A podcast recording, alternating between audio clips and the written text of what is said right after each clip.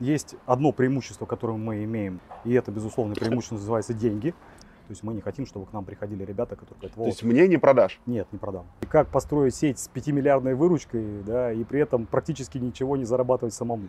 Мы там пытаемся дома уборщицы менять, там они ходят, меняются, и какой-то конторы. Обычно люди нас смотрят, это проблема богатых ребят.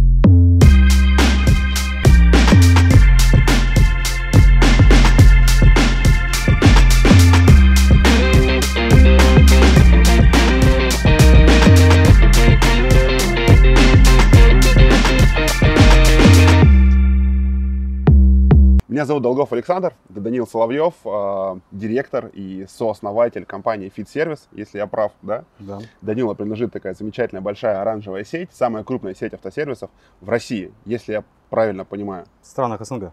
В странах СНГ даже уже, да? Да. Это круто. Вот, Данил, э, у нас сегодня аудио и видео подкаст, так что те слушают аудио. Можешь передать им привет, они тебя не увидят, кто смотрит видео. Это твоя камера, можешь в нее скорее смотреть, а не на меня. Тогда будет интересней. Вот. Данил, давай краткое summary, что сейчас у фит-сервиса? Вот сколько сейчас автосервисов, э, обороты, цифры, что у вас крутого? Давай коротенько. Сегодня, а, ну это на начало сентября, 267 сервисов, а, две страны, 135 городов, а, наверное, населенных пунктов, в которых мы присутствуем, потому что это уже далеко не только города, а именно населенные пункты, типа ПГТ там, да, вот. А, Выручка в этом году планируемая, ну где-то ориентировочно мы идем на 5,6 миллиарда. И в год, в этом году у нас будет обслужено приблизительно 1,2 миллиона автомобилей. Вот такие цифры. А, Если говорить о том, что вы самая крупная сеть, да, то есть то, что мне было интересно, кто второй? Ну, сложно тут на самом деле не совсем верно сказать, что мы самая крупная, по какому параметру мерить. Да? Если говорить про количество станций под одной вывеской, то мы не самая крупная сеть, есть чуть-чуть покрупнее. Есть? Да, сеть Вианор. А, А. Они как бы, да, с одной стороны, они объединены общей вывеской, но не совсем это в глазах потребителя одинаковые сервисы, потому что это больше, ну, для потребителя сейчас это больше шиномонтаж. Я думал, что это шиномонтаж. Но они, тем не менее, они тоже стали, пошли в автосервисную тему, в ремонт обслуживание автомобилей. Ну Вот. А если их не брать в расчет, то, ну да, мы самые крупные по количеству и по выручке, а по выручке мы точно крупнее их, да. Вот. А на втором месте, ну, можно сказать, Вилгуд пока еще. А, К сожалению, они как сильный наш конкурент, с которого нас всех объединял, как вокруг общего врага внутри управляющей компании, они немножко сдали сдувать последние годы. А, И на третьем месте Евроавто, крупная контора, работает в Москве и в Питере. Мгм. Вот первая троечка такая лидеров. А насколько вообще, вот мы в этом подкасте в третьем сезоне говорим о рынке франчайзинга России в целом, да, и вот о рынке франшиз. Насколько вообще, сколько, насколько вот рынок франшиз автосервисов, он большой? Вот я, кроме вас, честно, и Вилгуда, который пиарился, пока был с ребятами из БМ, и они так их поднимали, говорили, что это IT-автосервис, что-то очень крутое, да, Сейчас как-то вот я с тобой согласен. Ушли с радаров, я их не вижу ни в рекламе, ну вот именно франшиза, да. Я их не вижу в городах, я не вижу чего-то активного. Я не натыкаюсь ключевое, когда ищу кадры на сотрудников, которые работали в этой франшизной сети, да. Ну вот что они где-то были, искали какие-то кейсы. А, вот насколько конкурентен рынок франчайзинга в автотематике? Не, рынок абсолютно пустой. Э, Если вот смотреть на автосервисный рынок и франшизы в нем, то ну, сильных игроков всего-то было всегда 4, наверное, которых можно выделить. Мгм. Вот мы, Вилгуд, а, а, тоже Евроавто и Реактор Омская компания. Причем, ну, отрыв там между нами и там условно Евроавто, ну, это в- почти в 10 раз по Мгм. количеству сервисов. По выручке, может быть, чуть меньше, у них крупнее сервисы. Но по количеству точек, ну, это в 10 раз отличие. Если у них там порядка 30, у нас 267, да, ну, вот такой отрыв. А, Поэтому рынок можно считать пустым. То есть мы сегодня, когда к нам обращаются за франшизой, ну, это редкий, один из сотни случаев, когда мы сталкиваемся с вопросом, а чем вы отличаетесь вот от той франшизы. Такого сравнения даже нет у нас разговора с потенциальными клиентами. Поэтому, может быть, мы хорошо растем, потому что пока рынок пустой у нас. А почему хорошо растете? Просто пустой рынок, нет конкуренции или что? Как ты вот считаешь?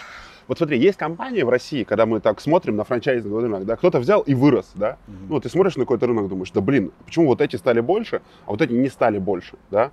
Вот как ты думаешь, за счет чего вы выросли? То есть вот те критерии успеха, что вы сделали правильно, а вам 10 уже, какой 10? 12 лет? 13. 13 лет, да? Уже 13 лет. Вот что вы сделали такого, что вы выросли? На что сыграла ставка? Вот сейчас есть какая-то ребята, которые захотят послушать, ну, наш выпуск, они запускают франшизу, да, и вот у них из тех тысяч и сотен задач в менеджменте, которые надо делать прямо сейчас, да, какие-то будут приоритетные. Вот какие были приоритетные для вас? На что вы сделали ставку? Что сработало? Ну, тут надо понимать, что есть одно преимущество, которое мы имеем, потому что мы входим в большой холдинг, и это, безусловно, преимущество называется деньги. Э, За последние 13 лет э, в развитие сети вложено чуть меньше, ну, чуть-чуть меньше миллиарда э, рублей, да, и это, безусловно, дало нам скачок. да. Но понятно, что чтобы деньги освоить и он- они да, принесли отдачу, нужно еще с головой подходить к этому. Да. И вот когда мы смотрим на а у нас в нашей сфере было очень много неудачных попыток организации, организации таких сетей, франчайзинговых или гаражных проектов, как их называют. А, Все они докались об одно. А, об одно глобальное, то, что не было сделано. Все думали о том, как привлечь франчайзи, что дать вот автосервису для того, чтобы он вошел в сеть, в ней существовал. Никто не думал, что ну, не это главное. Главное вот доверие автовладельцев, конечных потребителей к э, сети. И когда ты рекламируешься на них, делаешь для них хорошие условия, качество, там, профессиональных сотрудников, все для того, чтобы... А сейчас сотрудники это еще второй клиент а, по важности, да? А, Тогда тебе сервисы сами придут. Ну, потому что это, они видят, насколько это востребовано потребителями, тебе приходят. Вот все, кто пытался организовать сети, сколько я знаю, там, каждого из них, там, руководителей сетей, они все бегали и думали, вот вы что даете своим франчайзи, а как вы их там удерживаете, почему они у вас а, сидят и платят роялти при- этом, да, и покупают еще запчасти. Никто из них, не, даже в устах там нет у них слов о том, а, что в их сети получит автовладелец, там, что для него так основное преимущество. Вот это основная ошибка всех, кто делал автосервис. Но автосервис, надо сказать, что вообще с точки зрения франчайзинга не самая простая штука, да. Это же сфера услуг еще сильно завязанная на человеческий фактор. На, ну, то есть мы же руками чиним машины, от рук зависит, там можно, как это Вилгуд говорил, все автоматизировать, но это неправда, ты не автоматизируешь человека, он же не робот, а он совершает ошибки. Вот. Поэтому это сложная история и натыкается вот на эти две вещи, на то, что не думают о конечном потребителе и не продумывают, как э, снизить э, вот эти риски с э, зависимостью от человеческого фактора. Мгм. А, смотри, а, это знаешь, как типа, расскажите, как вы стали успешным, да, там, я много работал, много работал, много работал, потом умерла бабушка в Нью-Йорке, оставила наследство, да. А, вот сейчас 55 тысяч автосервисов в России, ну вот а, по таким данным, да, вот мы смотрели примерно. Ну, плюс-минус, да. Плюс-минус, да, около. А у вас всего 267, да? Мгм. И вы единственный автосервис, который рекламируется, ну вот давайте так, везде, где я бы что-то потреблял контент, как потребитель активный, да, я везде видел вашу рекламу, да. Что это? Это YouTube с Давидычем и всеми крупными блогерами, да, вы там были, да. Это Pornhub, здрасте, пожалуйста. Вот, ремонтируйте автосервис там одной рукой с этим же Давидычем, да, что многим не нравится. Вот. Там еще а, сейчас а? еще на порнохабе есть, мы ценим людей, работающих ру- руками. А, Вот, ну, собственно, а, и, ну, то есть медийное поле, оно активное, как бы, да, то есть я вижу вас там, где-то слышу в рамках городов на радио, да, то есть вы яркие, заметные, и, то есть, мне кажется, вы делаете практически все возможное. И теперь у меня вопрос, а почему тогда всего 267? Почему остальные вот эти 55 тысяч, как бы, да, они все-таки не говорят, к черту все, пошли в фит-сервис, они лучше? Какие-то препоны вы ставите? Конечно. Или- Ну, у нас э, сеть определенным, с определенными стандартами и по местонахождению, по размеру, по площади, по производственным мощностям, по с точки зрения там, оформления деньги надо вкладывать, э, соответственно. И многие просто не проходят по этим требованиям, потому что открывать ну, просто гаражи под одной вывеской, ну, мы потеряем самое ценное, это доверие автовладельца. Потому что ну, с точки зрения а, нашего позиционирования мы, так скажем, универсальный сервис, да, в котором можно основную часть э, проблем, связанных с обслуживанием автомобиля, решить в одном месте. да. А, Когда ты понимаешь, что это именно так, что клиенту важно вот в один в одно место приезжать, масло поменять, шиномонтаж тут же сделать, там развал, он не хочет вот так вот метаться, как между магазином колбасы, магазином там хлебным, пельменным отдельно, молочным, да, а, что он хочет в такой мини-супермаркет приезжать, да, тогда это налагает определенные требования по, соответственно, укомплектованности сервиса, площади, а, штатному расписанию, и все, у тебя 90% сервисов выпали из этой, а, соответственно, из воронки, в которую мы- наши попадают франчайзи потенциально. Вот. Нам это невыгодно такие маленькие брать по причине того, что ну, клиент там оттуда будет уходить. Сейчас такая тенденция э, в ремонте автомобилей, что если клиент условно а, пошел куда-то делать шиномонтаж, то, скорее всего, там ему масло поменяют, и ходовку перетрясут, да, А, поэтому клиента нельзя отпускать. Э, Как только ты начинаешь маленьких, маленькие сервисы присоединять, ты попадаешь в эту ситуацию, что клиент оттуда уходит в другой сервис какой-то. Мгм. Слушай, а насколько ты считаешь верной стратегию вот э, именно мультиформатного автосервиса, когда все для всех? Вот мне кажется, когда развивается, и когда сервис как раз, ну, основа, э, основа такого маркетинга, это рекомендательный маркетинг, и очень много людей рекомендуют, да, то есть у меня есть э, BMW, да, мне рекомендуют вот какие-то вещи делать в каких-то специализированных вещах на BMW. И у меня в голове простраивается нормальный маршрут. Вот люди специализируются на BMW, я к ним поеду. Ну, как бы, да. Вот у меня вот, ну, такая штука простраивается в голове. Вот. А почему вы делаете мультиформатные, да, а не делаете, допустим, Fit Auto, ну, там, типа, ну, хотя бы там агрегируем ВАК, да, допустим, ну, как, как-то хотя бы, ну, вот, относительно, относительно в рынке. Или Fit Auto, вот там корейцев много продается, да, там, Hyundai, Kia, вот тут, да. Слушай, целый, есть целый ряд причин на это. А, первая причина, она элементарная. Хорошо, кто-то взял в Новосибирске там сервис Fit Toyota, там Fit BMW Mercedes, а кто-то идет, да, условно, не знаю, Fit Ford, да. А, хватит ли этих Фордов или Mazda или Honda да, в Новосибирске? Это вот первая проблема, что ты просто не можешь а, быть удобным для клиентам, а, ну, это второй, вторая, скорее вторая причина, что еще не может быть удобно для клиента. Ты открыл здесь фит Toyota на правом берегу, человек с левого берега, он не поедет менять масло или делать шиномонтаж на другой берег. Да, да за какими-то узкоспециализированными, сложными, низкомаржинальными при этом работами он поедет на другой конец города. Но основная, то, что приносит деньги автосервису, ТО, да, мелкосрочный ремонт, он не поедет на другой конец города. И просто тупо не хватит а, в некоторых городах вот этих вот а, угу. марок, по которым ты будешь специализироваться. Да. А вторая, третья, вернее, уже причина, это то, что автопарки меняются. У нас есть прекрасная история, как раз в Новосибирске, мы с тобой оба родом отсюда. Есть э, исторически знаменитый сервис Honda сервис, да, которые здесь очень активно развивались. Их было, по-моему, штук 10-12 на город, а они до сих пор есть. Но все они сегодня там уже Honda, Subaru, там, Kia, Solaris, там, то что только не добавляют, потому что марк, ну, Honda уходит с рынка, да, и это неминуемый процесс. А производители меняют какую-то стратегию, кто-то вообще покидает рынок, и в результате вот этот узкоспециализированный сервис просто в пролете остается, да. Также было с Volvo там какое-то время, да. А, ну и следующая причина это то, что человек, э, привыкая обслуживать свою машину, каком-то месте, да, что ему делать, когда он поменял э, марку? А если у него жены другой автомобиль другой марки? И вот он начинает машину ездить BMW, здесь обслуживать у жены Mercedes, он поедет в другое место там, или там у нее Kia, он там четвертое место там, да. Не очень удобно с точки зрения потребителя. Да, есть, конечно, узкая специализация всегда хорошо, но она хороша тогда, когда это действительно специализация а, имеет под собой потребность у клиента. А, если мы говорим о том, что приносит деньги автосервис, как я сказал, это мелкосрочный ремонт и ТО. Так вот, за этими услугами клиент, ну, для него в его потребительском поведении нет такого, что он поедет шиномонтаж делать только на BMW сервис. Но это же не так. Он же шиномонтаж поедет делать в любое удобное, ближайшее, приятное, комфортное место, удобное для себя. Да.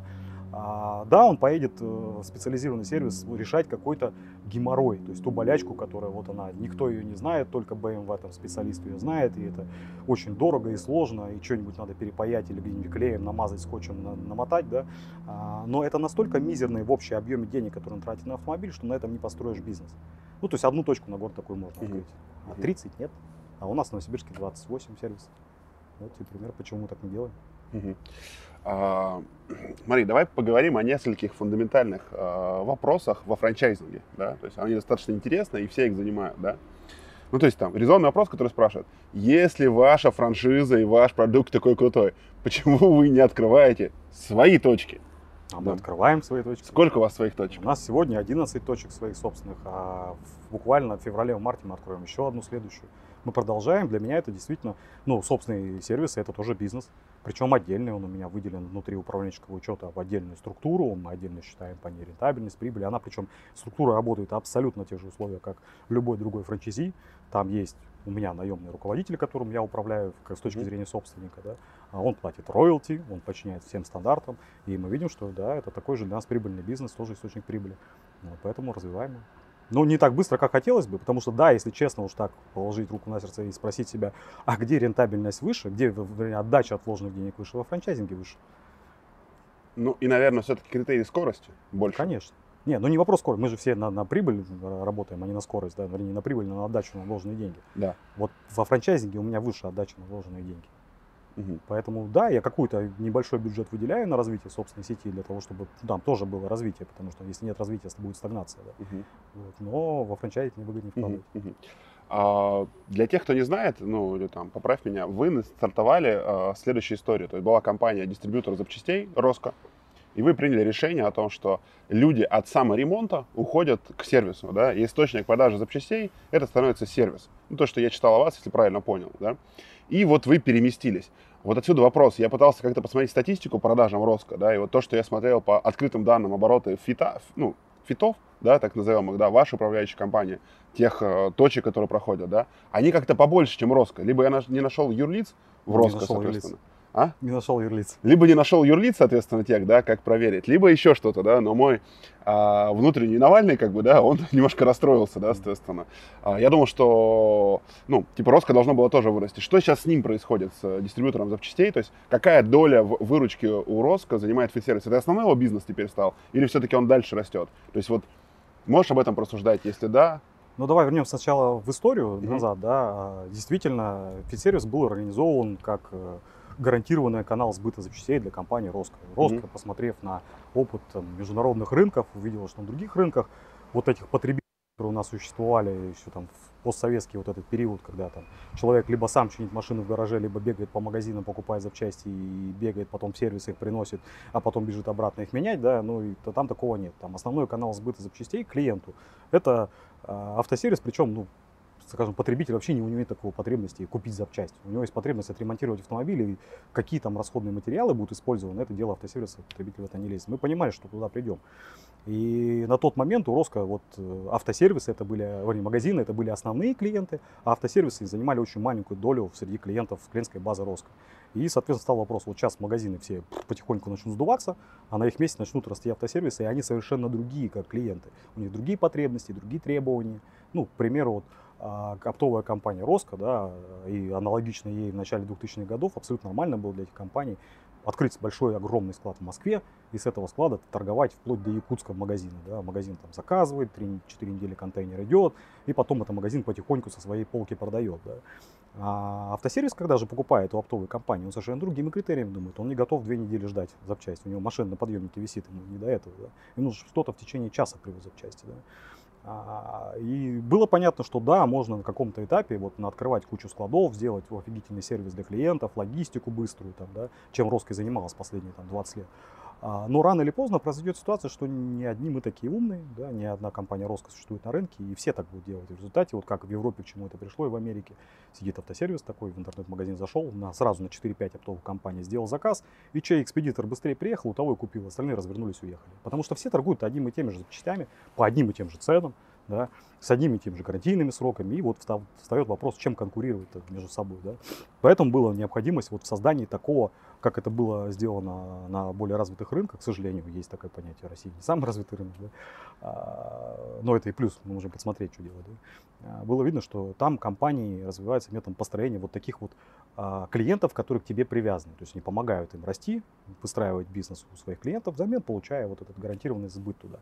И поэтому, да, э, мы как дочерние, в том числе, для ну, у Фитсервиса же два собственника, и я не основной, Роско как холдинг самый крупный здесь собственник нашей компании. Поэтому была задача построить такой гарантированный канал сбыта. Вот. А какую долю мы сейчас занимаем? Нет, ты просто не нашел юридического лица. То есть юридическое лицо, на самом деле, оно не секрет, оно в всех документах написано. Это Greenlight, это крупнейший налогоплательщик, один из крупнейших в Новосибирске. И в какой-то момент, два года назад, а, налоговая решила, что мы слишком крупные для Новосибирска и перевела нас в Питер, угу. Роско компания, ну, Greenlight, да. И сегодня к вопросу к твоему, какую долю мы занимаем, крупнейшая мы там часть э, сбыта, нет, не крупнейшая. Знаешь, мне даже каждый год немножко обидно. Там, да, вот у меня сеть э, прирастает на 40-50% в год. Но это крутой рост вообще, да, при, да. учитывая, что каждый год база все больше, от которой ты растешь. Да. А, и я приезжаю на совет директоров холдинга, такой думаю, сейчас 40-50% роста. У меня доля там выросла в структуре сбыта. Они говорят, а мы тоже на 50 выросли. И твоя доля ни насколько не изменилась. То есть и сейчас доля порядка там 5-5,5%, ну вот по этому году будет. То есть по большому счету для Роско это не сработало как стратегия?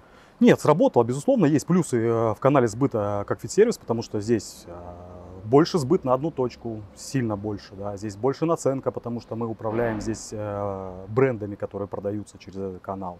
А, это канал, на который не надо тратить кучу сил и денег, там, как это делается с другими клиентами, потому что здесь мы за этим занимаемся, как, как управляющая компания сервис.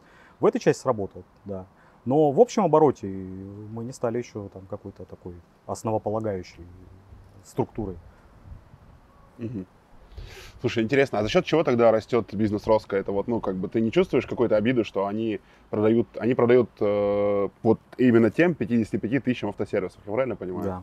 Но они продают, за счет чего они растут, надо правильно ответить. Да, они растут за счет того, что они каждый год открывают все новые и новые склады. То есть вот эта история с этапом, когда а, можно забирать клиента, вот именно автосервисника, методом от- открытия к нему как можно ближе складов, она все еще идет. То есть мы не перешли к такому этапу, как в Европе, как сейчас, да, когда там все, все покрыты, любая локация покрыта складами, логистикой в течение там 30 минут. А, Роско вот только сейчас за счет этого захватывает рынок. И, ну, Роско, вот сколько, сейчас, не, не дай память, не дай бог соврать, там 135, по-моему, складов на сегодня. И это каждый месяц там плюс 2-3 склада еще в новых городах. Конечно, Мгм. такое открытие складов бешеными темпами дает, соответственно, бешеный рост. И Мгм. там обороты, ну, Слушай, а больше. там же было, э, я когда, мне, наверное, немножко повезло, я не езжу сейчас на автомобилях бэушных, как бы, и я подзабыл, но когда у меня был Фордец, э, я смотрел на него запчасти, сайт был такой, самый популярный, мне казалось. Он очень кривой был, очень удобный, но большой интернет-торговли запчастями. Вот эта история растет. Exist? А, Exist, Exist, да, да, да. Эта история вот э, с торговлей интернет-запчастями вот по каталогам в интернете, она как-то растет или нет? Почему Фита ее нет, например, или вот у того же Роско? Или Exist Роско Ну, принадлежит? смотри, уже? Exist, а, в- наверное, в первую очередь, ну, во-первых, компания практически развалилась в ноль, там а, Уже, да? обычный корпоративный конфликт внутри, и компания ушла с рынка почти, да. Вот. А, Но если вспомнить историю, то есть они действительно были крупнейшим игроком на российском рынке, а, и у них основной канал сбыта, не, не основной канал сбыта, а основной покупатель это были конечные потребители, безусловно. То есть это как раз автовладельцы, которые заходили на сайт, подбирали себе запчасти, И покупали несли и её. несли куда-то в автосервис. Да. А, ну, уж я не знаю, там, что было бы, если бы они остались, да, ну, хотя есть аналоги, которые ну, по такой же модели работают, а, у них тоже дела не очень, да.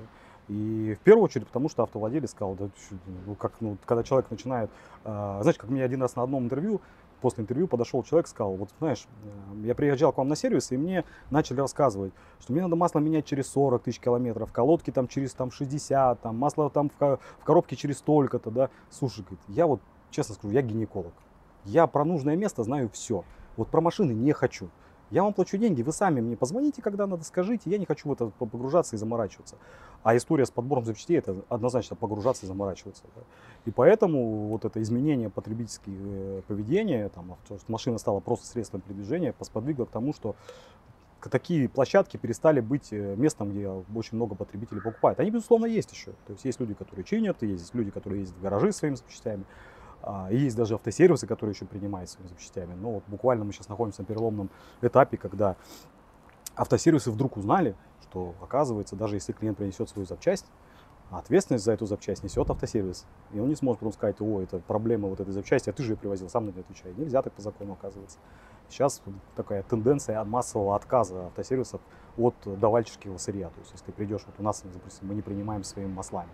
Да? Нет, извините, мы ваше масло не будем заливать. Мы не знаем, какого оно качества, не можем провести экспертизу, а отвечать нам за, его, за, за то, что получится из этого.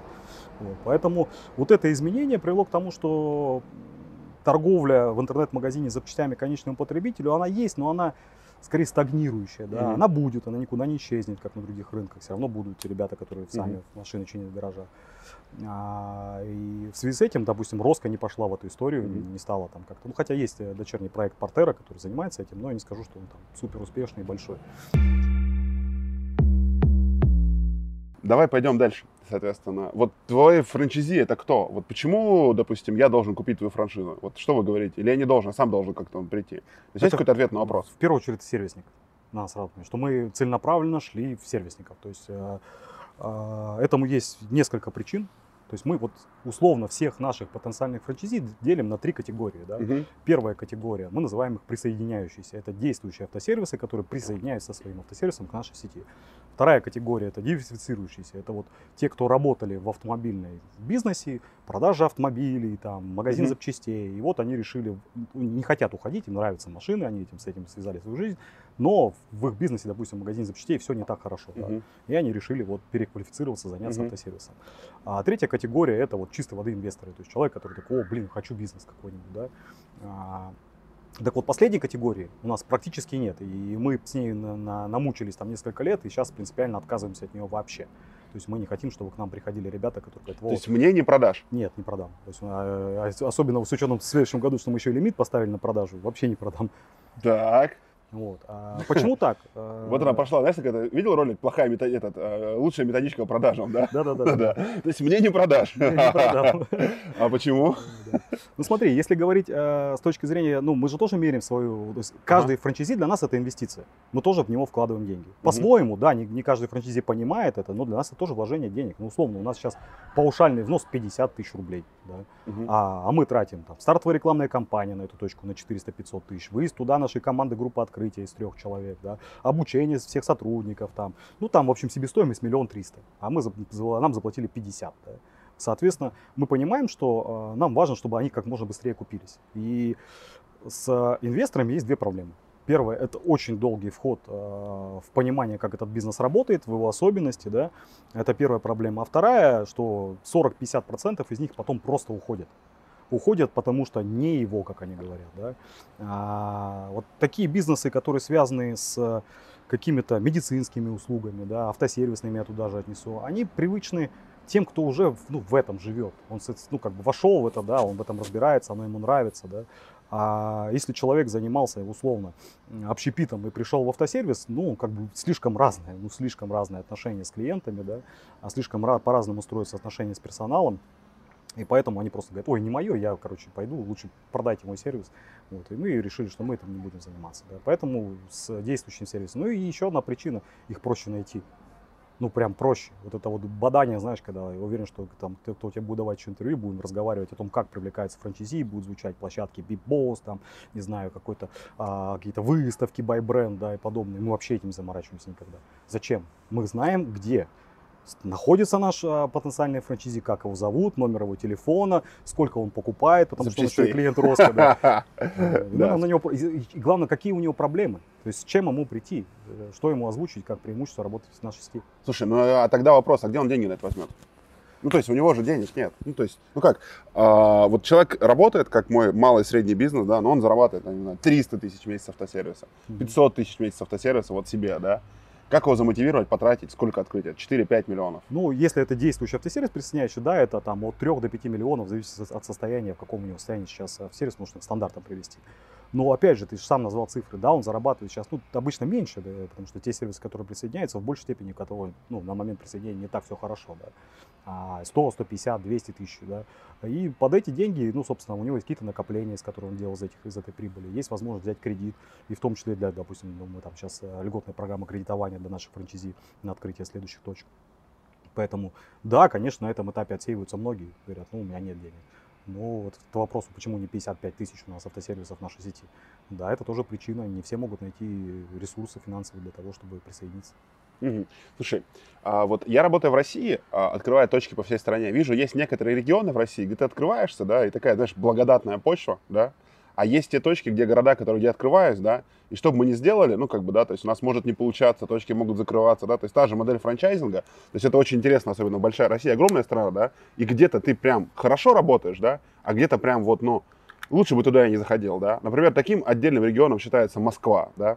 Ну, то есть, типа, заходить в Москву из регионов очень многим кажется максимально странно. Слишком дорого реклама, слишком дорого помещение, дорого аренда, а работаешь ты все равно вот на эту ветку возле метро. Есть ли у вас те регионы, где вот фит, вот сейчас, да, кто-то нас слушает или увидит, скажет, о, я из этого региона, ну, как бы, ну-ка, ну-ка, ну-ка, ну-ка, ну-ка, ну-ка, вот где, где вы хотите. А есть те, где, наоборот, вот вы прям сомневаетесь. Или ты об этом не будешь Вот говорить? я скажу так, секрет успеха не раскрыт. Безусловно, у меня такая же история во франчайзинге. Есть регионы, которые я смотрю, вот выручку их вообще удивляюсь, как там, ну как, почему там. Вот для меня такой загадкой Например? является город Новороссийск. Вот Ага. мало того, что там а, есть такие крупные сервисы, которые не участники нашей сети, которые в принципе с точки зрения, ну мы а, сообщество одно, мы все общаемся на, на выставках, конференциях встречаемся с автосервисами. Я смотрю на эти, до еще как того, как мы открылись, я думал, нифига себе, как они там в этом городе делают такие выручки. Сколько мы не пытались найти вот это логичное объяснение, не нашли.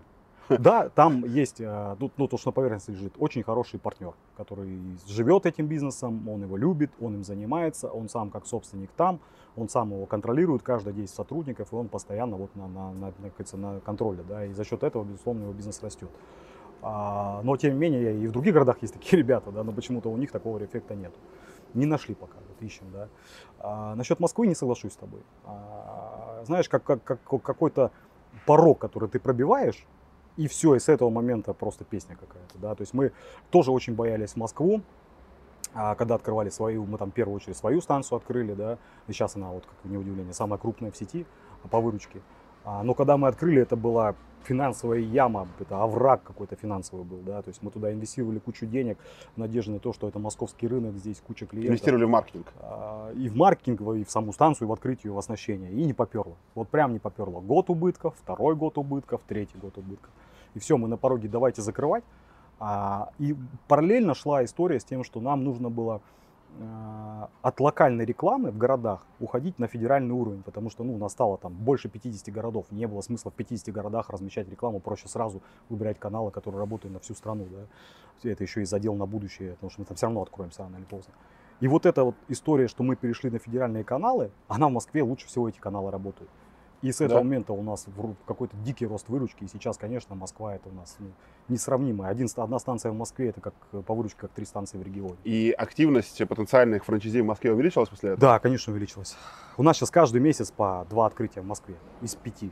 А сколько сейчас месяцев вы открываете станций? Открываем в среднем пять станций в месяц. Это лучшие показатели за все время? Сети? Нет, не лучший. Был год 2019, э, который у нас был таким лидирующим по открытию. Прошлый год, естественно, провальный по количеству открытий. 22, по-моему, всего станций в прошлом году открыли.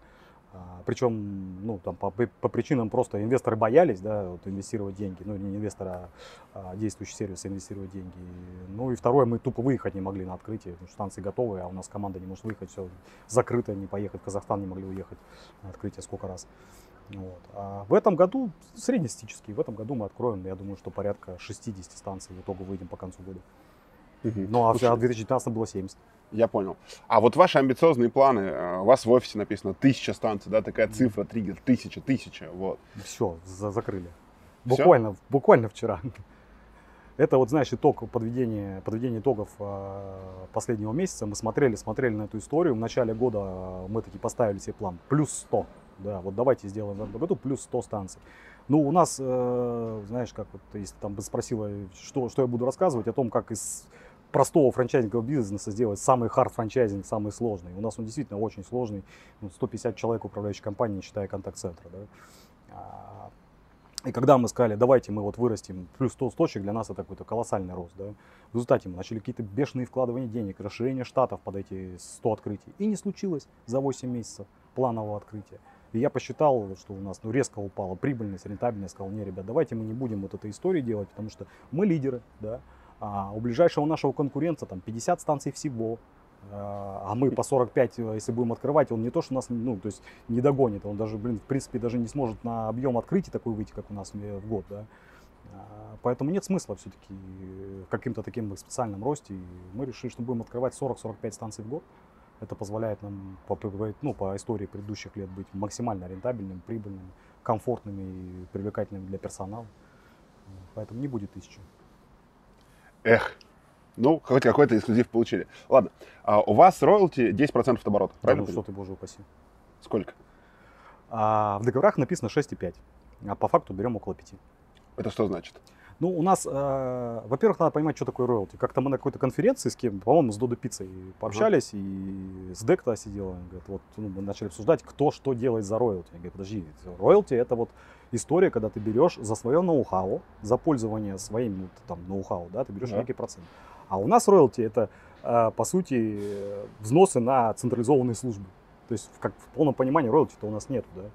А, это то, то есть мы за роялти оказываем кучу услуг, там, контакт-центр, вкладываем сами в рекламу, включение там, сотрудников, обучение. Это, по сути, набор сервисов, которые, за которые платят. А почему я говорю, что в договорах 6,5, а по факту 5? Потому что а, у нас через роялти есть мотивация на соблюдение двух вещей, важных для нас. Первое – это соблюдение стандартов, потому что сказал, что нам очень важно, чтобы во любой точке фи-сервиса он был одинаков, да, а, и там доверие клиентов было, удовлетворенности mm-hmm. работы. А, поэтому роялти зависит от этого, от того, как ты пройдешь тайник, от того, как ты пройдешь открытую проверку, как ты пройдешь проверку технологам, насколько у тебя персонал сдал аттестацию, да, и прошел обучение все, вот, а насколько у тебя там станция соответствует тупо внешнему оформлению, комфорту для, для клиентов. И второе, это то, на чем мы деньги-то и зарабатываем. Это насколько много ты покупаешь запчастей у нашего дистрибьютора, потому что источник заработка и прибыли у нас там. Ну, чем больше доля закупки запчастей там, то тем ниже роялти. Поэтому по факту все работают чуть-чуть лучше стандартов и покупают чуть-чуть больше нижней планки, прописанной в договорах. В результате А почему не покупают 100% запчастей у вас? А это невозможно. Ну, опять же, возвращаясь к вопросу критерий выбора для автосервиса, у какого поставщика покупать? Срок доставки. Машина То есть не эксклюзив, правильно понимаю? А, Да, мы просто с учетом того, что э, автосервису важно срок доставки, мы не можем на каждом складе держать 100% его потребностей, потому что в мире сейчас около 3 миллионов SKU по запчастям. Ну, ни один склад столько не выдержит SKU, понимаешь? что? Поэтому мы держим основное, категорию А, Б, да, С возим под заказ, а Д вообще нет. Да, и поэтому проще, чтобы они сходили где-то, это купили в соседнем магазине, кто-то заморозил на складе, на полке, или заказали у кого-то другого поставщика, ну, для которого, наверное, это бизнес, для нас нет. И мы не целимся в это. У нас сейчас 77% а, из всех запчастей покупается в Роснефть. Вот смотри, как ты считаешь, вот э, франчайзинг это про деньги? Ну, то есть это вот я хочу купить франшизу, это значит я за свои деньги, да, вкладывая в другой бренд, получаю гарантированные деньги относительно, да, то есть, ну, вот эта история про деньги все-таки, да, или франчайзинг это история про бренд все-таки, когда я говорю о том, что мне дали право использования брендом, и мне должны быть близки вот эти ценности. Вот как ты считаешь, что это все-таки? Франчайзинг это деньги или это бренд? Слушай, ну у нас, если говорить про нас конкретно, это и то, и другое. Безусловно, а, для наших франчайзи, почему они держатся у нас в сети, не убегают, да, вот нас удивляются наши конкуренты, там, дистрибьюторы, говорят, вот вы построили сеть, каким-то чудом у вас ваши франчайзи, вы их заставляете покупать почти 80% у вас, причем тех брендов, которые вы им скажете, и еще потом еще сверху за вам это платить какое-то роялти, да. Для них есть простая вещь, экономическая целесообразность, для них выгодней, а, потому что мы забираем на себя часть затрат, централизованные службы, плюс помощь в управлении, плюс бизнес-модель, которую они получили внутри, как строить, чтобы клиент довольный был и прибыль была в кармане. Поэтому это в том числе про ноу-хау и внутреннюю организацию процессов. Ну и, безусловно, это про бренд. Потому что, ну, ты же знаешь, когда ты продаешь франшизу, первое, на что смотрят, насколько а, ту, та франшиза, которую хочешь купить, да, особенно если это действующий какой-то бизнес, который присоединяется, а у нас, как сказал, присоединяющийся в основном, а насколько это будет известно и его потребителям, которые к ним будут приезжать. Поэтому одно без другого как-то сложно. Потому что бренд, а, это же какая-то ну, а, потребительский опыт какой-то в первую очередь, да, когда Мгм. говорим о бренде, о доверии потребителя, какой-то потребительский опыт. Если а, у тебя на, на точке, куда придет потребитель, будет другой потребительский опыт, то ты потеряешь бренд. Поэтому это и то, и другое. Хорошо. Сколько в среднем ваш франчайзи зарабатывает? Это метрика вам важна или нет? Важна, безусловно. Мгм. 450-500 тысяч в месяц средняя прибыль для одной точки. Ну, конечно, есть и в обе стороны перекосы, есть исключения всегда из правил. А, Звонили ли тебе когда-то недовольные франчайзи? Да, ну, конечно, это регулярный процесс. Я и даже выходили из сети, да, там, как это был романтиком, думал, у меня настолько все охрененно, блин, ну, я все сделал для того, чтобы мои франчайзи были счастливы, и никуда они никогда не уйдут, нет, уходят, и, конечно, есть недовольство. Но есть Много такое. людей пыталось с вами судиться и говорить, вот я вложил деньги в ваш бизнес, соответственно, а теперь бизнес не поехал, а теперь верните мне деньги. Был Нет, у нас за всю историю один суд, а, и он не связан с тем, что бизнес не поехал. То есть наш франчайзи посчитал как раз, что ему выгоднее работать самостоятельно, Мгм. вот, и э, расторгнул договор и потребовал вернуть ему деньги паушального взноса. 50 тысяч. Э, Ну, там было тогда, цены были выше, мы там продавали дороже, да, чуть больше, там, около 400 Ага. тысяч было. И? Но мы прошли суд, суд назначил, сказал, ну как, вы же, вы же получили все. Ну, то есть вы присоединились к сети, вам были оказаны услуги, вам было перед ноу-хау, вы им пользовались. Какое основание для возврата? Никакого нет. Вот единственный суд. А, а почему снизили паушальный взнос до 50 тысяч рублей? А это попытка, хотим тысячу. Давай им 55 тысяч автосервисов. Думали, это критерий? А? Думали, это критерий? Думали, это критерий, да. А как оказалось, нет, конечно. Потому что когда речь идет о инвестициях, ну, то есть потреб... ну, э, франчайзи-то он мерит же не так, сколько надо инвестировать в открытие Да. точки, сколько из этого паушальной, там не столь значимо, вопрос столь- общей ну, суммы, Да, безусловно. Поэтому, да, вот мы закончили эту историю, сейчас вернемся к тем нормальным цифрам, которые должны быть во франчайзинге. Хотя бы половина инвестиций на открытие точки должна окупаться паушальным. да. Слушай, я думаю, что смело можете брать больше, на самом деле, это не Ну, критерий. мы брали, был момент, когда мы брали по 750 тысяч за вход. Очевидно. А, это очевидно, да, то есть, когда меня спрашивают, на самом деле, это интересный пул размышлений, сколько стоит паушальный взнос, да, а человек, с которым я общаюсь по телефону, да, то есть, ну, которым я вынужден очень много консультировать до старта, и очень мало людей понимает, что вот этот процесс консультации до старта во вход в бизнес, это огромные деньги, да, типа вот я получаю, вот, э, насколько я знаю, вы получаете больше 500 заявок в месяц, да, 600 заявок в месяц на франчайзинг, да, Ну, 700 было в прошлом месяце пиково. 700 было в прошлом месяце в пик, да? А я в прошлом месяце получил 750 на заявок на Sneak and Fresh, это вот э, химчистка обуви. 1400 на чебуреки, ну как бы, да, ну вот там. И меньше значительно лазерную эпиляцию, потому что у нас города выключены, мы не можем пустить людей в те города, где нас нет, там порядка 300, да. И то есть, грубо говоря, мне очень тяжело объяснить человеку, что вот тысячу заявок обработать и понять, кто может, кто не может, каждому подробно объяснить, в чем суть нашего бизнеса, будет нам по пути или нет, как бы, да, я трачу огромный ресурс, да, чтобы вот из этого как-то мы нашли какой-то коннект и сверились, как бы, да, и это ну, до трети или до половины паушального взноса уходит на вопрос маркетинга этой же франшизы и консультации для того, чтобы сеть росла. И мне просто неразумно, ну, как бы вот там брать 50 тысяч, как бы, да, под такое будущее роя, да, потому что, ну, это первое. Второе, мне кажется, человек все-таки чувствовать должен какую-то ценность того, что ему передается, да, и цена должна соответствовать ценности.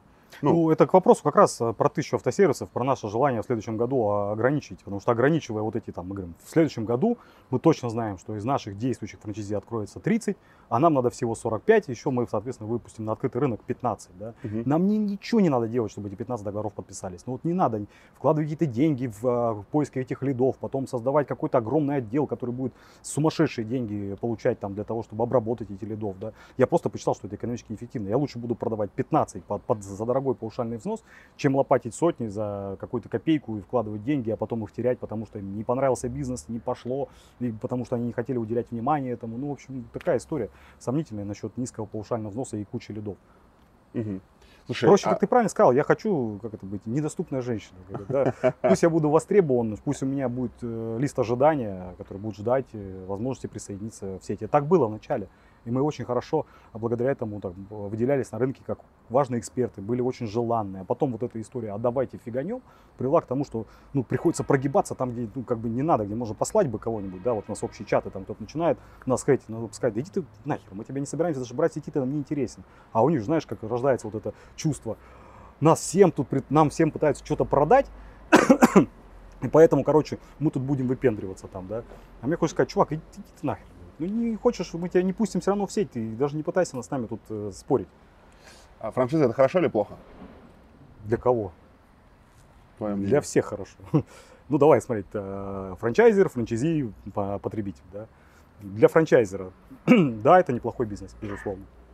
Как я сказал, мне собственные точки открывать э, меньше отдачи на вложенные деньги, чем во франчайзинге. А, сложный, безусловно, сложный бизнес. И я скажу, что из 13 лет существования два года мы прибыльны.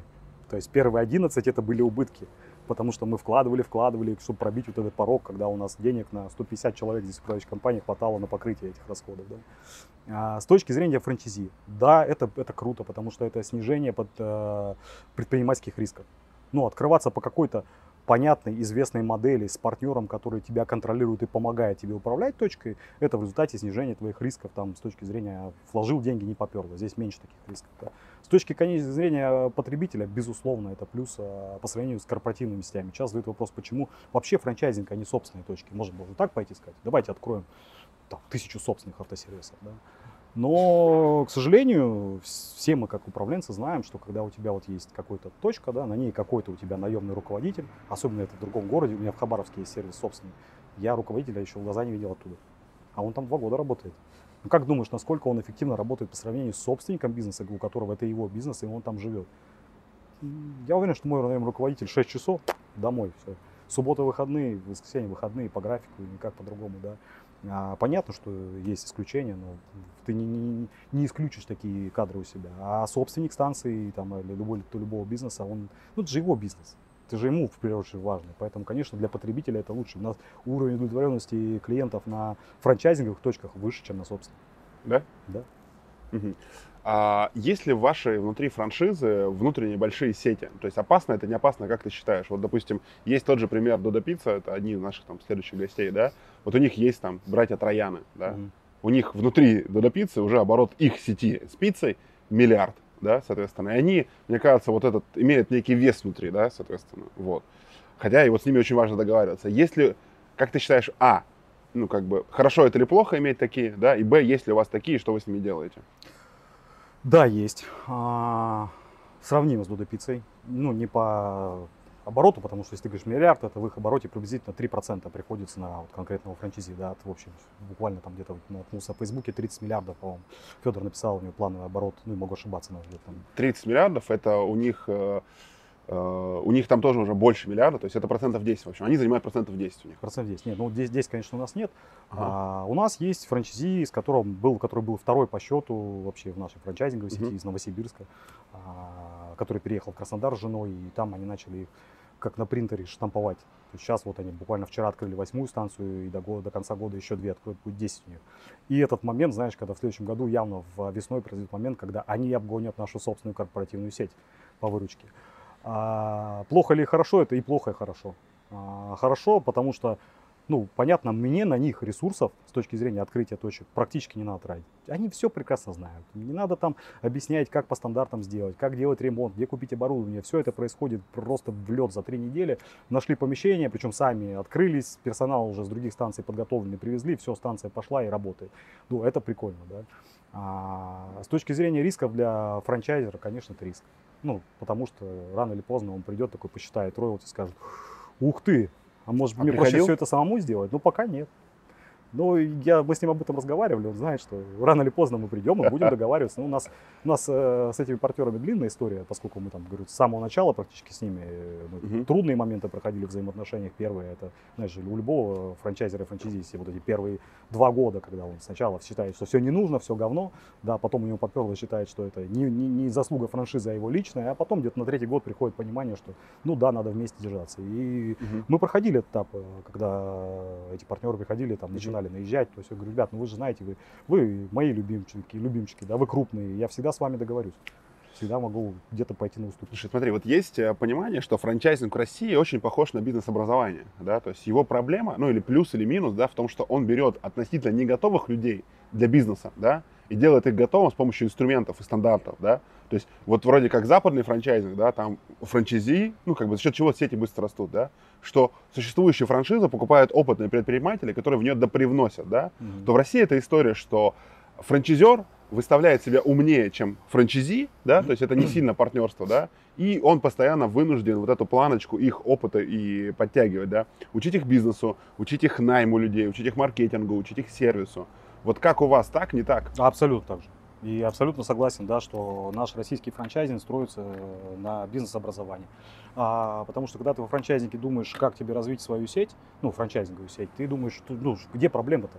А проблема, ну, то есть начинаешь решать самой большой проблемой. Самая большая проблема – это э, отсутствие у предпринимателей опыта предпринимательства.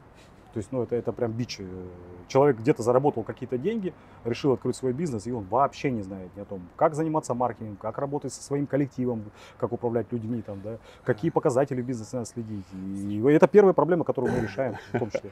У меня, а, пока ты там подкуриваешь, я, чтобы у тебя там было время вдохнуть дым, а, у меня история, а, есть один из партнеров, который руководил компанией с оборотом 4 или 5 миллиардов, и он купил один из своих проектов, типа, для выхода на пенсию, да, и я подумал, что ну вот это, наверное, самый беспроблемный человек, который руководит крупной компанией, точно все знает. А хрен там плавал. Мы споткнулись на моменте, а как сейчас ИП открывается, да, как расчетные счета открывают, как эквайринг подключить. То есть какие-то такие вещи, да, которые, мне кажется, на бытовом уровне. Ну, это говорю, позвонить менеджеру, и, а, а- а как этот счет расчетный пополнить в банке, да? То есть вот я прям даже не ждал, что мы там там звонем, а так как это мой относительно знакомый, то есть он почему-то думает, что о франчайзинге нужно писать мне, ну как бы, да, и я ему должен это помочь. И мне как-то неудобно ему отказать, знаешь, так мягко сказать, да. Но я каждый раз после звонка думаю, «Ка- и у у меня такой диссонанс, да, то есть, ну, понятно, что вот малый и средний бизнес, наверное, сильно отличается от крупного, как бы, да, но типа я Слушай, вижу, ну, что я тебе там- скажу, это я, ты сидишь, рассказываешь, а я думаю, при- примеряю на себя. Вот сейчас, вот пойдя а, куда-то, вот условно, решил я открыть свой малый бизнес, да, без своей команды, да. а, столкнувшись с этими проблемами, что я буду делать? Я не знаю, что делать. Я не знаю, как открыть э, ИП, как открыть расчетный счет и как его пополнить. Отсюда, А, Да. Ты знаешь, у меня это был какой-то, извиняюсь, перебиваю, Ну. это был момент, э, когда у меня стоял выбор там пойти в а, собственный бизнес или пойти в наемный с дальнейшим опционом, да, а это история, как я стал собственником Да. фита, да, я как раз этого и не хотел. Я, я привык управлять дивизией. Дивизия налево, дивизия направо, да, и не заниматься мелкой ерундой, да, вот этой вот с какими-то счетами, банк-клиентами, там, с заполнением самому налоговой отчетности. И я не хотел идти по этой причине в малый бизнес, потому что придется с этим работать. Мне лучше команда, чтобы была, да.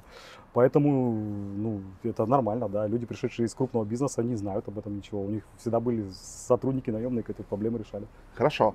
Смотри, а, переходим а, к вопросам.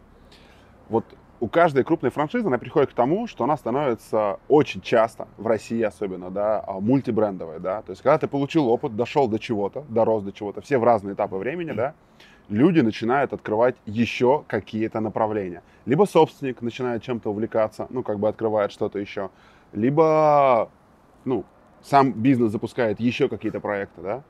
Планируешь ли ты что-то еще дополнительно? Или вот твоя компания что-то еще вместо тысячи автосервисов? Каждый год мы наступаем на эти грабли, и каждый год продолжаем их раскладывать. А, естественно, когда у тебя есть успешная модель, ты чувствуешь себя, а смотрю, смотря на тебя, да, чувствуешь, что ты можешь еще начпокать этих а, моделей франшиз еще кучу. А у тебя это получается, у нас, к сожалению, нет. Вот не смогли мы вот так серийно подходить э, к открытию новых франшиз и новых направлений. Конечно, каждый год мы пытаемся какие-то добавить новые проекты, новый ассортимент услуг, там, торговать шинами, заниматься кузовными ремонтами, пока вот ни один проект так, чтобы стрельнул, не произошло. Вот стрельнуло вот, мерч, вот это да, у нас пошло. Единственное, которое могу сказать, что успешный такой офигительный проект, в котором мы зарабатываем неплохо деньги. Да. А, что касается новых направлений, говорю, не все успешно. И, ну, не, тем не менее, на следующий год мы только что обсуждали планы. Опять будет новый проект, будем делать новую франшизу, пытаться сделать. Не знаю, кончится это когда-нибудь успехом или нет. Слушай, мне кажется, просто в автомобильной тематике очень много ниш, да, там достаточно сильно не охвачены, да. да. И мне, для меня это нонсенс, как бы, да, например, автомойки. Ну, то есть там просто вот, мы как-то смотрели проект, э, у нас была идея, да, автоматизация автомоек, потому что они просто не автоматизированы от слова совсем. То есть там нет, ну, то есть я не могу на автомойку записаться. То есть я могу куда угодно записаться через сраный мобильный телефон, а на автомойку, да, фиг там плавал, приезжай по очереди, что-то еще делай, как бы, да. Очень такой, ну, мягко скажем, то есть сильный диссонанс, как бы, да, и по сервису, и по всему, да, то есть я могу приехать в классный FIT автосервис, и даже самая хорошая, дорогая мойка, это все равно какой-то там гоповатого вида мойщик, какая-то прокуренная админша, как бы, да, которая что-то пытается тебе впарить. То есть это очень странно.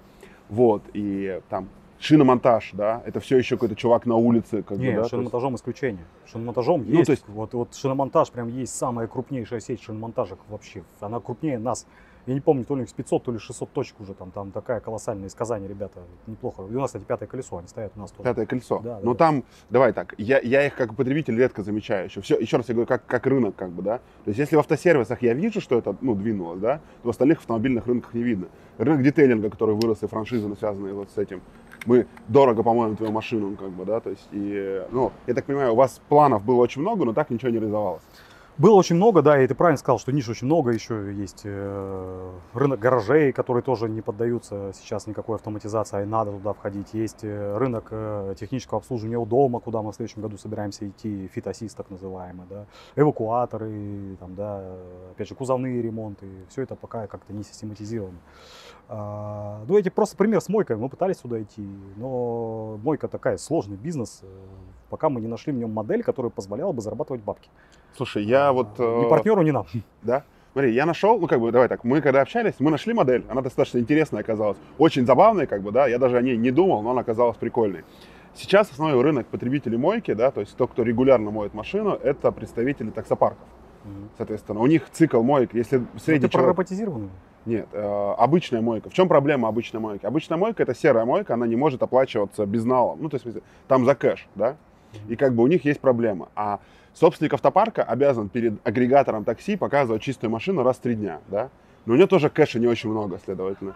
И вот тот сервис, который позволяет безналом оплачивать мойки вот этим людям, в каких-то мойках существующих, да, вот я знаю уже двух человек в России, кто этим занимается, да, они просто агрегируют деньги, ну, то есть к нему приходит владелец на 120 машин, лизинговых этих Ки или Hyundai, которые надо мыть регулярно, и безналом оплачивает по там, 200 рублей за мойку, и тот получает в определенные часы, ну, мойку, загруженную, как бы, да, и с тем самым поднимает себе Слушай, это вот как раз, знаешь, на этом примере очень э, явно видна разница между моим и твоим подходом во франчайзинге, да.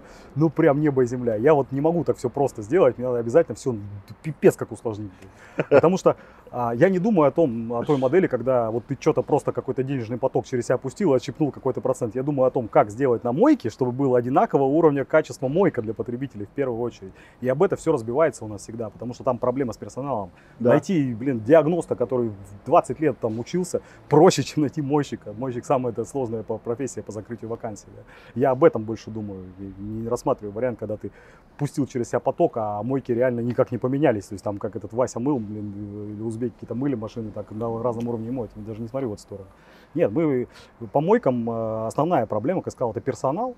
И выживает модель в мойках только совмещенная с детейлингом, когда это мойка для того, чтобы просто лопатить клиентов, чтобы создавать клиентскую базу, а заработок на детейлинге, потому что у тебя есть клиентская база, которая Да. у тебя моется. Отдельно не живут. Ну, ни там- детейлинг без мойки не живет, ни Я бы еще назвал детейлинга. как отдельно премиальные мойки, где есть сервис, то есть забирают, моют машину, что-то Да, не, делают. Ну что- понятно, что, знаешь, с этим сталкиваешься, когда покупаешь новую машину, такой купил, блин, у тебя ЛКП, а тебе там кто-то трет тряпкой ее, да, ну как-то не очень вариант. А, а и понимаешь, что моек нет. Нет моек нормальных. То есть я вот там как э, человек, который моет машину на мойке, выбрал какую-то, нашел единственную, и у меня средний чек 2000 рублей, да. А в мойках средний чек, у меня была мойка в Москве 300 рублей. Ну это капец, ну что ты за эти деньги сделаешь? Вот есть люди, которые управляют большим бизнесом, как бы, да, то есть вот ты дорос до какого-то большого бизнеса, а владелец франшизы, да, то есть вот я, когда общаюсь с владельцами франшиз, у них есть две вещи, которые их, их триггерят, да, это внутренние амбиции, что самое большое, ну, то есть вот ты на франчайзинге можешь и не зарабатывать много денег, на самом деле это критерий, да, то есть мы сейчас об этом поговорим с тобой. То есть ты на самом деле денег-то много не зарабатываешь, да, то есть можно реально построить какое-то небольшое здание в каком-то Захалупинске, его продать и заработать на этом много денег лично себе, да, а можешь построить самую большую сеть, и как бы лично твоих денег там будет, но не так много, Мгм. соответственно.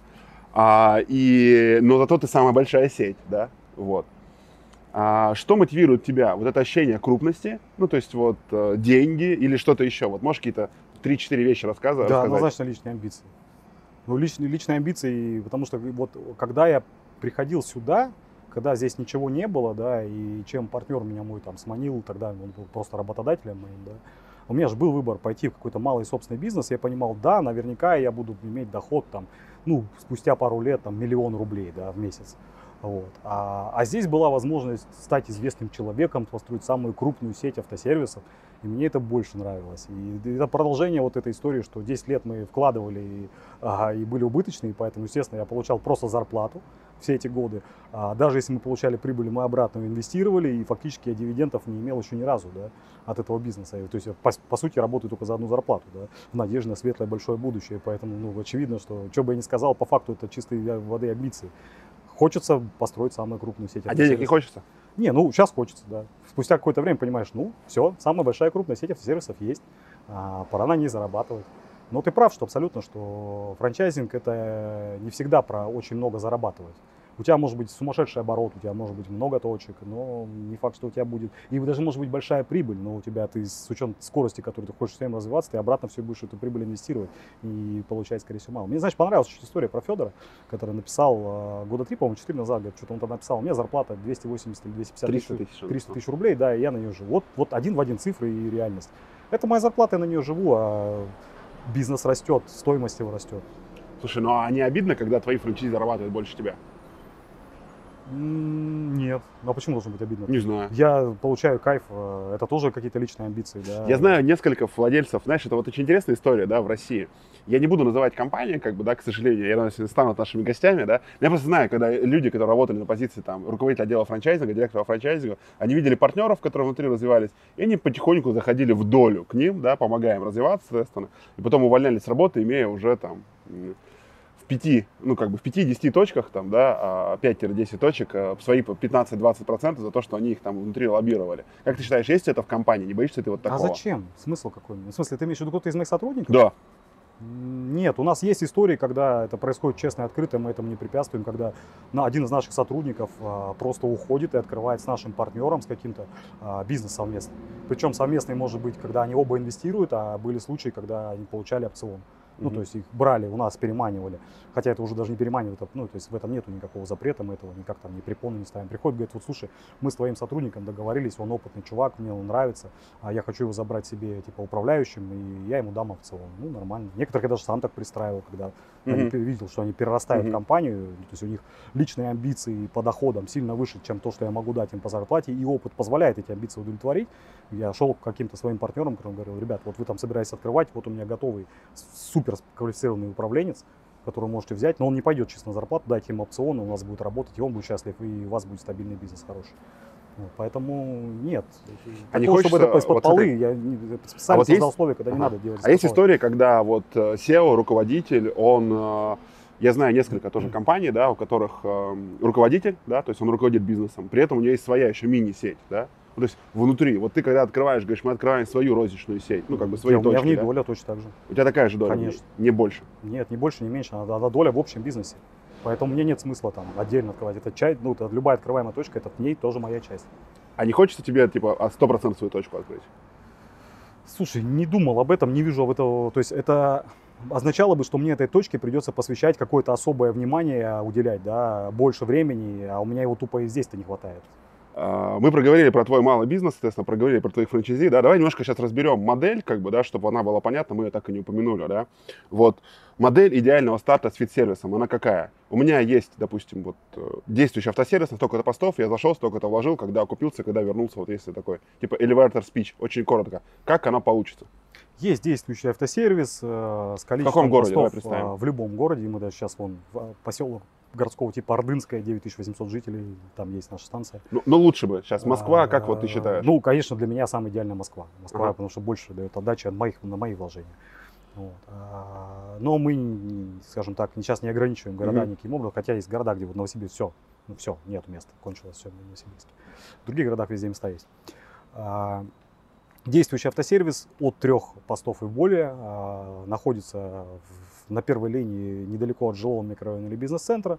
А, Инвестиции в присоединение приблизительно 3-5 миллионов в зависимости от состояния, потому что надо будет привести к общим стандартам, пройти обучение, оснастить оборудование инструментом, оформить снаружи внутри, а, соответственно, и окупаются эти вложения в среднем полтора-два года. Ну, опять же, от того, насколько было на старте плохое или хорошее помещение в хорошем состоянии. Мгм, Ну и это бизнес приносит 450-500 тысяч в среднем по году в месяц. мгм. И это прям модель такая. Вот смотри, из 267 медиана 400, да? Медиана 450. А сколько вниз снизу, сколько сверху? Ну, есть станции, которые работают на грани нуля. Таких порядка 10 станций в сети. И мы их вот каждый год тянем, вытаскиваем. Мы этих вытащили, появились новые. Вы видите расходы в партнеров. Ну, мы не видим, мы, мы понимаем их. Мгм. То есть э, мы же понимаем штат, понимаем зарплаты, аренды мы знаем, там, мы можем посчитать. Партнеры пытаются это скрывать. Хотя у нас в системе можно вести управленческий счет, они говорят, нет, мы не будем, вы узнаете, сколько мы зарабатываем. Вы поднимете, поднимете нам роялти. Я говорю, да мы и так это знаем. Вы лучше покажите нам сколько, потому что если вы тратите больше, чем оно должно быть, ну, как бы мы поможем, потому что, ну, роялти мы от этого растить не будем. Вот. А, но есть и сильно выше, конечно, когда там вы- выручка миллион сто с поста, там сильно больше прибыль. Мгм. А, окей. Хорошо. Смотри, давай несколько вопросов, которые лично волнуют. Какая машина в России не ломается? И ломается меньше всего? Ну, Toyota. Прям серьезно. Ну, серьезно, с точки зрения обслуживания, да, Toyota самая оптимальная. Какую оптимально сейчас вот машину... Ну, корейцы еще, я, наверное, Давай так вот. А какую бы ты машину сейчас посоветовал купить? Ну вот, твой совет как человека, для который кого? ремонтирует сотни тысяч машин. Не знаю, вот, ну там, Вот твой это же вопрос, что ты хочешь? экономический эффект. Вот, В- куплено и ездит. А машина это же не бизнес, ты же не, не, ну, то есть покупаешь, ее- не каждый ее покупает, как, знаешь, как бизнес, просчитывает рентабельность на ней, как она будет в год, сколько затрат приносить, да, многие же покупают по другому причине, эмоциональной, она кайфовая, мне нравится рядом там в ней ездить, да. Хорошо. А, Ну, провокационно- кайфовая тачка Range Rover, по моему мнению. Хочу себе Range Rover, прям хочу. Какой? А, Range Rover, Range Rover. Range Rover, Range Rover, автобиография, большой-большой. Да, С естественно. большим двигателем. С большим двигателем. Прям, что под заправки и до заправки. Да, да? да, да, так.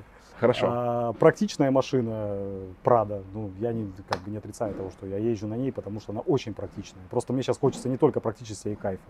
А, самая оптимальная, дешевая, надежная, не знаю, там, какие эпитеты такие не подобрать, это Hyundai Solaris. Вот мы недавно разыгрывали, когда стал вопрос, что давайте что-нибудь разыграем среди клиентов, такой значимый, крутой, говорю, давайте разыграем тачку, да. Давайте какую? Я говорю, давайте Hyundai Solaris, потому что вот даже я думаю, так прикидываю, я бы себе его купил. Вот сказалось бы, нафига мне? Просто на всякий случай. Знаешь, такой, типа, поставить куда-нибудь на всякий случай. Вот что-нибудь, машины сломаются или что-то там, и куда-то они уедут, да, там, мои личные машины. Вот будет на всякий случай поджопник, на котором куда-то доехать. Мгм. Вот практичная машина. Почему таксисты на нем ездят? Потому что, блин, практичная тачка. Мгм. Хорошо. А, а, насколько Pornhub эффективная рекламная кампания там? Насколько это эффективно? Эффективная, но с точки зрения имиджа. А у нас э, важный момент, что для нас клиент, мы не заработаем на нем на первом заезде. Ну, то есть такой нет истории, что ты такой вложился, привлек клиента, он заехал и тебе сразу все купил. И мы в такую историю не идем. Мы идем в историю, что человек встает на постоянное обслуживание у нас, и тогда мы окупаем свои затраты. да. А если по такой стратегии идти, то надо создавать, ну, то есть искать клиентов не тогда, когда у них появилась потребность, а намного раньше. То есть не когда он такой, ой, мне надо поменять масло, пойду искать, где тут можно поменять масло. А так, чтобы у него было в голове бренд, наш бренд, наши УТП, и когда у него появилась необходимая замена масла, он уже искал нас. Мгм. Вот с этой точки зрения надо идти в имиджевую рекламу, да, заранее закладывать бренд в голову потребителей свой УТП. Поэтому да, Порнохаб в этом плане а, эффективный канал, потому Мгм. что он тупо не, не замусоренный рекламой. В нем нет такого количества рекламы, как в любых других каналах, где потребитель уже шторки закрылись, он ничего не видит. Да. Чья это была идея? Ой, маркетинг, по-моему. У нас просто такая э, компания, знаешь, там, если зайти в офис, там сплошные обсуждения сиськи, письки, блин, такие все смешные, забавные, молодые, креативные. И вот в эту историю. А давайте на порнохаб. Ну, давайте. Зашли, и да, это еще и потом стало не только имиджевой рекламой, еще и каким-то хайпом, который часто какие-то кейсы пишут про наш порнохаб. И мы это всегда любим эту штуку приводить, что там у нас 30 миллионов просмотров, мы не рассчитываем на то, что там человек вот вдруг сейчас пойдет и куда-то перейдет и что-то купит, это просто, чтобы у него в имидж откладывалось. Но каждый месяц по 150-200 человек бросают свое любимое дело и переходят на сайт и записываются куда-нибудь нам на услуги.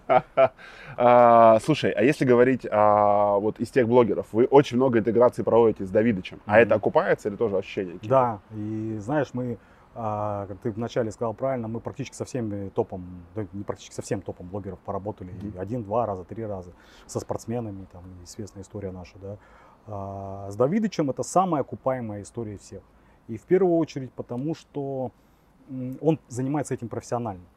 То есть, ну, как бы, когда ты доверяешься профессионалам, как бы у тебя есть отдача от этого, да. Мгм. А, условно, не буду называть имя там спортсменов, с которыми мы работали, но это такая вечная история, когда мне некогда, у меня тренировки, у меня какой-то там бой там, да, мне я занят, э, я говорить не могу на камеру там, и, ну, это вот вечно, это бич просто, ты там чего-то пытаешься добиться хотя бы по контракту, Мгм. да. А с Эриком у нас совершенно другие взаимоотношения, да, когда просто, говорит, ребят, вот не буду ничего в договоре писать, мы с вами работаем третий год, вы просто, когда надо, говорите, да, какую акцию продать или какую-то проблему вашу решить, да, Мгм. в любое дня, там, время дня и ночи я выпускаю сторисы и знаю сам, как своей аудитории донести. Мой любимый пример, когда, знаешь, мы так а, очень негативно первое время относились к Эрику, потому что ну, я лично не знал тогда еще, да, А, и он приехал в Новосибирск, и мы с ним приходим на станцию, говорю, давай флешмоб у тебя устроим тут, да, сейчас я тут позовем по три с моих подписчиков, и я им сделаем первым трем приехавшим шиномонтаж. Я думаю, говорю, Эрик, запиши тогда, мы сейчас пойдем на экскурсию, пока они начнут собираться, приедут. Он говорит, так нельзя, мы с тобой сходим на экскурсию, придем, и я выпущу сторис. А, Возвращаемся, он выпускает сторис, через три минуты из кустов посыпали велосипедисты, дети, школьники 14-16 лет. Я думаю, ну вот она, аудитория Эрика Давыдовича, на чем мы, собственно, и понимали. Проходит 10 минут, поехали, блин, Жигули, там, 18-20 лет. Через э, 15 минут приехали, там, Короллы, Митсубиси, там, всякие разные Кроуны, морковники в 25 лет. Потом последние через полчаса потянулись все премиум тачки Новосибирска. Он умеет со своей аудиторией работать, и, естественно, а, мы видим отдачу. То есть люди, вот первый выход, как сейчас помню, было 3700 а, клиентов приехали с первого выхода у него на YouTube к нам. Но это сразу купило прям первые деньги, которые мы заплатили. Поэтому мы с ним вошли в длинную историю. И... С кем-то еще есть автоблогеров, я не видел. Вот я смотрю нескольких, ну, слежу за несколькими, да, соответственно. И, Ну, академик. Регулярно выходим академик. ну, то есть я, я хотел сказать, вот есть академик, да, а кто-то еще есть, кого мы не знаем, какие-то супер Стреколовский выходили несколько раз, Лиса, который Лиса рулит, Ага. выходили несколько раз. А, Поменьше блогеры, я даже название, честно, уже не разбираюсь с них, да. А, То есть мы их используем, но мы сейчас их используем в большей степени для привлечения соискателей. Ну, Мгм. поскольку, да, среди у автоблогеров а, понятно, что основная часть подписчиков, те, кто интересуется автомобилями, те, кто ими живет, да, а это в большей степени слесаря, механики, диагносты, там, не знаю. А, поэтому мы туда целимся. Мы сейчас, э, Эрик, это наверное, единственный автоблогер, который, с одной стороны, автоблогер, но почему-то у него есть нормальные клиенты, которые его смотрят не потому, что они прям фанатеют машинами, просто Ага. им интересно красиво смотреть красивые ролики красивых тачках. Ага, ага. Слушай, а почему вот этот вопрос интересный всегда, да? Вы достаточно крупный, чтобы формировать какое-то свое контентное поле, как бы, да? Что-то появится от фита ближайшего? Да, мы взращиваем своего блогера. У нас есть Fit Auto Travel, а, отдельный проект, э, машина с э, двумя парнями, ну там официально один, второй просто оператор, они ездят по всей стране, путешествуют, снимают обзоры на города, на места отдыха. Вот они месяца два назад выехали, и они весь этот год будут ездить. Если не видел, у нас была такая, мы искали сотрудника на работу мечты. Мгм. Типа езди, путешествуй и получает 300 тысяч плюс зарплаты. И вот он ездит, катается, снимает, и мы взращиваем из него такого собственного автоблогера. Интересно. Я просто недавно смотрел ролики и рекомендовал ребятам. Есть такой чувак, Асафьев Стас, я увидел его, да. Он очень клевый контент снимает. Это единственный контент у автоблогеров, который я смотрел. У него трехчасовые ролики. Я не знаю, смотрел или нет. Не, Про историю Я не готов столько времени потратить, это Слушай, самая сложная ну, история. А, это я езжу, когда на Алтай, в Белокуриху, к родителям куда-то еще. Я Мгм. вот фончиком идет, да, и очень крутые ролики у меня там есть. Почему там, типа, три часа идет, почему, это вот мой финальный вопрос, соответственно, почему бензиновые автомобили, ну, как бы, да, останутся бензиновыми, и нифига аккумуляторы не вреднее, как бы, не, не, не, не безопаснее, чем это, да. Вот э, очень интересно он рассуждает о нефти, о Рокфеллере, почему был там топливный кризис. Очень глубоко копает, очень интересно смотреть, да. Думаешь, куда у человека столько времени все это готовить? Так вот, вопрос про электромобили. Вот это будущее, оно как бы наступило, наступит, мы ничего про это не говорили. Они же, ну, типа, не ремонтируются, там нечем ломаться, там ни двигателя, ни масла, ничего.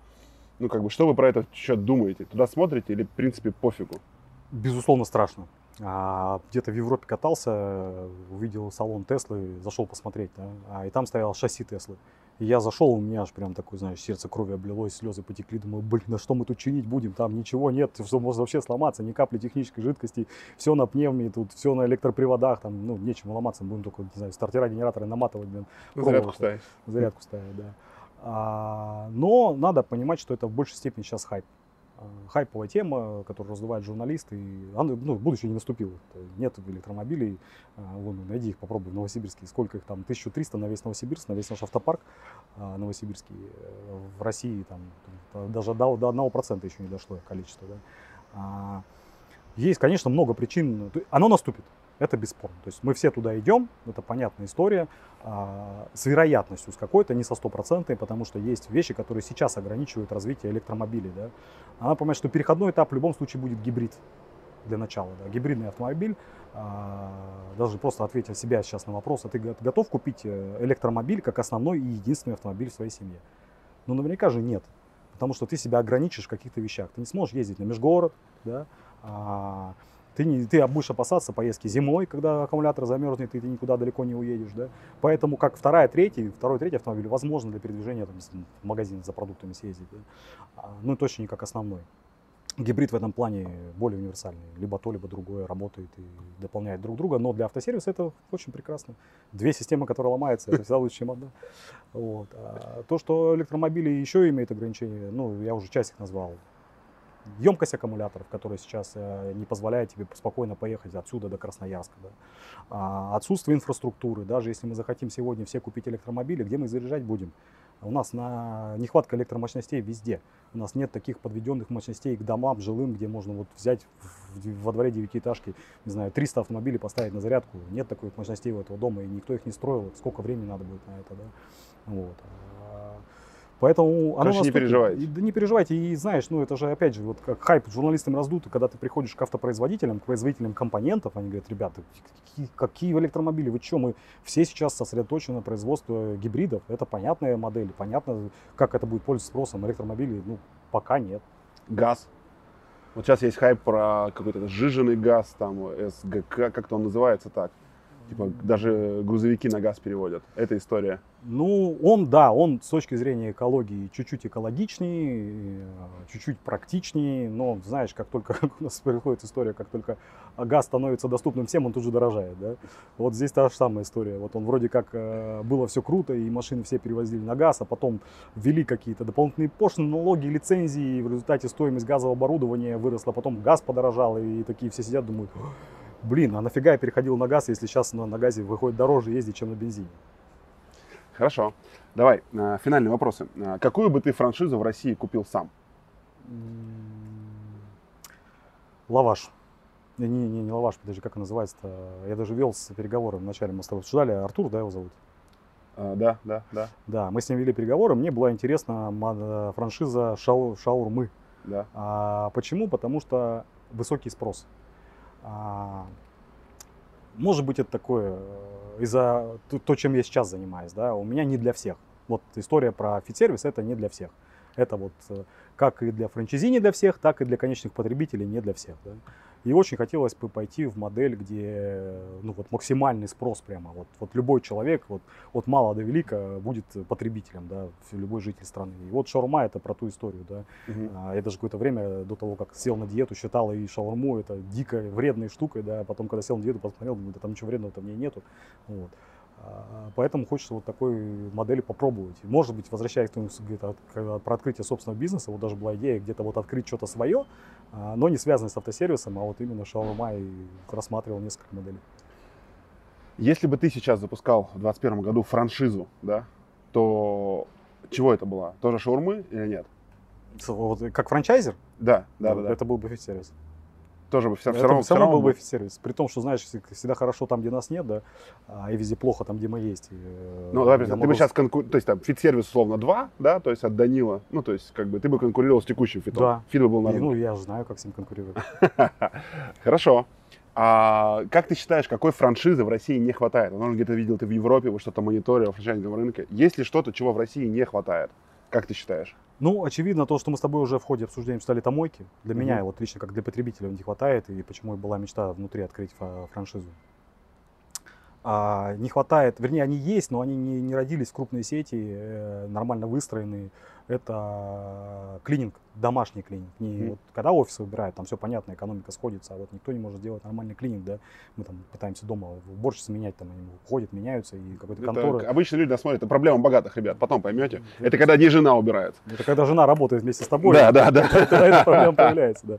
А. Э, Да, вот этой мо- модели я не вижу, ее не хватает мне лично. Потому что, ну, я говорю, я видел несколько ребят, которые пытались, но чтобы так выросло какую-то сеть на всю страну, я не нашел.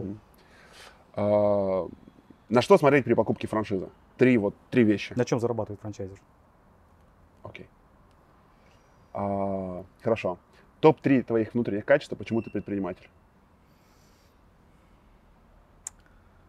А, желание постоянно все менять, вера а, в то, что ты делаешь, а, когда слабая сторона руководителя, который во всем сомневается, да, а а я слепо верю. То есть некоторые моменты, когда мне сотрудники говорят, вот, мы посчитали, не пройдет, я говорю, фигня, я верю, да, и стреляет. Да. А, И третье, что я везучий человек, наверное, потому что вот эта история, когда я верю, оно логически не должно получаться, а оно получается. Просто повезло. Просто повезло. Хорошо, давай э, финальное. Как ты считаешь, вот если мы сейчас это вынесем в анонс, да, а, и впереди у нас там у человека будет 40 минут, да, как ты считаешь, почему вот кто-то должен посмотреть или послушать этот выпуск? Я даже я, я знал, что этот вопрос будет, и думал о нем, так не нашел на него какой-то готовый текст. Этот выпуск будет интересно по- послушать и посмотреть, э, потому что в нем вы узнаете, как построить сеть с 5-миллиардной выручкой, да, и при этом практически ничего не зарабатывать самому. Очень большой диссонанс. А, и подходя из этого мой вопрос, а тебе самому не обидно, и поступил бы ты сейчас по-другому, вернувшись 10 лет назад, да? Нет. Точно бы не пошел? поступил. Точно так же бы пошел. Потому что э, когда ты задавал вопрос про то, что для меня э, эта компания и какие, что мне больше всего драйвит здесь, э, безусловно, это внутренние амбиции. И я с лихвой их получал все эти 10 лет, и я не хотел бы это потерять. Я не, не- не скажу, что где-то испытывал какую-то нехватку денег, знаешь, голодал там, да. Нет, мне было комфортно, я с личными доходами, жена работает, тоже неплохо, да, зарабатывает.